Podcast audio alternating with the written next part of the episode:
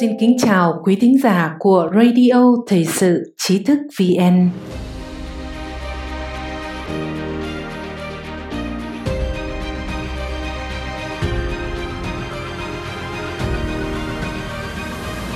Hôm nay chúng ta sẽ đến với bài viết bình luận của Kyle Bass, đại dịch làm lung lay quan hệ giữa phố Wall và Trung Quốc. Một bài viết của Cathy Khừa do Minh Nhật lược dịch. Ngày 16 tháng 4 năm 2020 vừa qua, trong chương trình American Thought Leaders, doanh nhân nổi tiếng Kyle Bass, nhà quản lý quỹ tự bảo hiểm rủi ro Heyman Capital Management đã cho rằng thông qua cách xử lý đại dịch COVID-19 của Trung Quốc, phố Wall sẽ phải suy nghĩ lại về các giao dịch thương mại với quốc gia này. Việc chính quyền Bắc Kinh che giấu dịch bệnh ở Trung Quốc bằng cách báo cáo giảm số lượng các ca lây nhiễm và các ca tử vong cùng với chiến dịch bóp méo thông tin nhằm đẩy trách nhiệm liên quan đến đại dịch theo hướng khác đã khiến cho người dân ở mọi tầng lớp trong xã hội bất bình. Ông Kyle Bass bình luận, người bình dân tại Mỹ đã bắt đầu nhận ra rằng chính quyền Trung Quốc không đáng tin, họ không phải là bạn của chúng ta, có người có thể nói họ là kẻ thù không đội trời chung của chúng ta. Ông Kyle Bass cho rằng sắp tới đây mối quan hệ giữa phố Wall và Trung Quốc sẽ phải thay đổi. Và tôi nghĩ rằng điều đó đang diễn ra rồi. Kyle Bass từng nhiều lần chỉ trích các công ty tài chính Hoa Kỳ đã phớt lờ hành vi vi phạm nhân quyền của chính quyền Bắc Kinh để theo đuổi thị trường lớn nhất thế giới này. Kyle Bass nhấn mạnh, khi anh nói với ai đó rằng anh đang làm ăn với một chính quyền giam giữ hơn một triệu tù nhân lương tâm và đang thu hoạch nội tạng từ các tù nhân chính trị mỗi ngày, anh tưởng tượng xem sẽ ra sao Thế mà những tổ chức như quỹ Blackstone vẫn nóng lòng đầu tư thêm nữa vào Trung Quốc.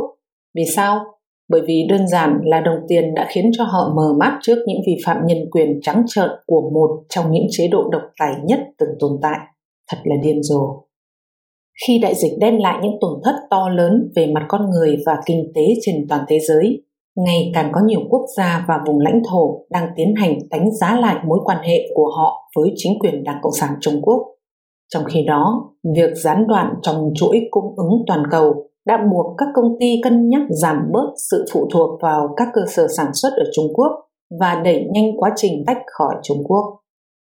Khấn khứa, một bình luận viên người Hoa sống tại Mỹ đã nói rằng sự lây lan của COVID-19 đã tàn phá vùng Đông Bắc Hoa Kỳ, trong đó New York và New Jersey là hai tiểu bang chịu thiệt hại nặng nề nhất. Người dân, các tổ chức và chính quyền ở đó nên nhận ra rằng sự lây lan của dịch bệnh bắt nguồn từ việc Đảng Cộng sản Trung Quốc đã giấu giếm dịch bệnh. Ông Frank Sear, phó giáo sư trường quản trị kinh doanh thuộc Đại học South Carolina chia sẻ, Phú Wall vẫn luôn hợp tác với Trung Quốc và theo ông, những động thái gần đây của Bắc Kinh nhằm mở cửa khu vực tài chính trong bối cảnh căng thẳng thương mại giữa Mỹ Trung sẽ khiến phố Wall khó có thể rời bỏ Trung Quốc ngay lập tức.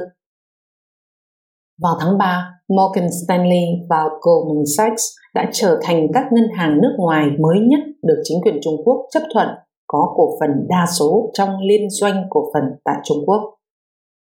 Ông Frank Sear nhận xét, ngay cả khi chế độ Trung Quốc không thực hiện đầy đủ cam kết mở cửa ngành ngân hàng kể từ khi gia nhập vào Tổ chức Thương mại Thế giới WTO vào năm 2001, thì các ngân hàng nước ngoài vẫn nỗ lực để giành lấy một phần của thị trường Trung Quốc.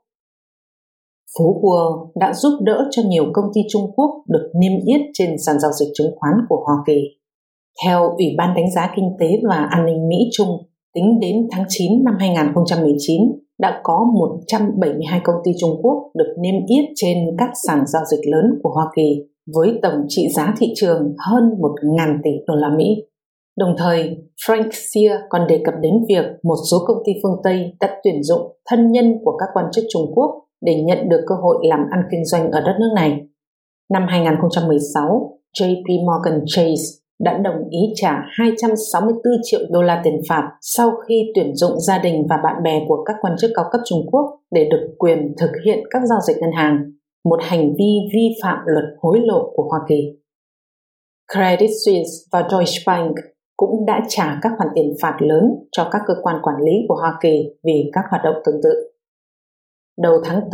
cổ phiếu của công ty Lucky Coffee đã bị sụp đổ sau khi thương hiệu đồ uống này cho biết rằng một cuộc điều tra nội bộ đã phát hiện giám đốc điều hành của công ty làm sai lệch doanh thu năm 2019 khoảng 310 triệu đô la Mỹ.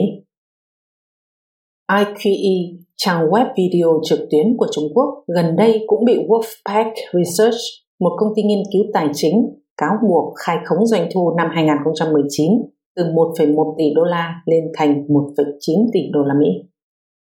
Frank Sear chia sẻ, Tôi nghĩ rằng họ biết rất nhiều công ty Trung Quốc là lừa đảo, rất nhiều công ty không tuân thủ các quy tắc tài chính, quy tắc báo cáo và quy tắc kế toán. Về phần mình, Karl Bass cho rằng bước đầu tiên để khắc phục tình trạng này là buộc các công ty Trung Quốc được niêm yết trên các sàn giao dịch chứng khoán của Hoa Kỳ, công khai sổ sách kiểm toán của họ cho các cơ quan quản lý của Hoa Kỳ. Hiện tại, chế độ Trung Quốc đang ngăn cản Ủy ban chứng khoán và giao dịch Hoa Kỳ hoặc các cơ quan quản lý của Hoa Kỳ kiểm tra các chứng từ kiểm toán của các công ty Trung Quốc, cho rằng các tài liệu này chứa đựng bí mật nhà nước. Ông Kavas nói, bất kỳ công ty nào muốn niêm yết tại Hoa Kỳ, dù cho đó là công ty của Trung Quốc hay của bất cứ quốc gia nào trên thế giới, đều phải chấp hành các quy tắc kiểm toán thực sự như các công ty Hoa Kỳ đang chấp hành và phải tuân thủ cùng các quy chuẩn được áp dụng cho các công ty được niêm yết tại Hoa Kỳ. Đây là vấn đề xây dựng một sân chơi công bằng. Tháng 6 năm ngoái, một nhóm các nhà lập pháp lưỡng đảng đã giới thiệu các dự luật cho Thượng viện và Hạ viện buộc các công ty Trung Quốc và các công ty nước ngoài khác được niêm yết tại Hoa Kỳ tuân thủ các quy định công khai tài chính của Hoa Kỳ, nếu không sẽ phải đối mặt với việc bị hủy niêm yết. Trong những năm gần đây, các nhà cung cấp chỉ số chứng khoán toàn cầu như MSCI và FTSE đã thêm chứng khoán Trung Quốc vào các chỉ số thị trường toàn cầu và thị trường mới nổi của họ, cho phép hàng tỷ đô la đầu tư của Hoa Kỳ chạy vào cổ phiếu Trung Quốc. Các quỹ hưu trí công của Hoa Kỳ cũng đã được tăng cường kiểm tra vì liên quan đến các khoản đầu tư vào công ty Trung Quốc, bao gồm cả các công ty Trung Quốc đang hỗ trợ cho chế độ quân đội gián điệp và vi phạm nhân quyền ở quốc gia này. Nghị sĩ Mike Walls tuyên bố vào hôm 24 tháng 4 một điều hết sức điên rồ là các nhân viên quân sự và liên bang của chúng ta đã gián tiếp đóng góp cho các hoạt động quân sự của Trung Quốc và điều tồi tệ hơn là gần như tất cả những người này hoàn toàn không ý thức được bản chất thực sự của việc mà họ đang tham dự vào. Vài ngày qua, chúng tôi nhận được rất nhiều tin nhắn từ độc giả trong nước phản ánh họ không thể truy cập đọc tin của trí thức VN như bình thường. Điều này thật đáng tiếc. Chúng tôi mong rằng quý vị sẽ cài các phần mềm VPN vượt tường lửa vào điện thoại và máy tính của mình để có thể truy cập vào trang web trí thức VN để đọc được nhiều bài viết của chúng tôi hơn.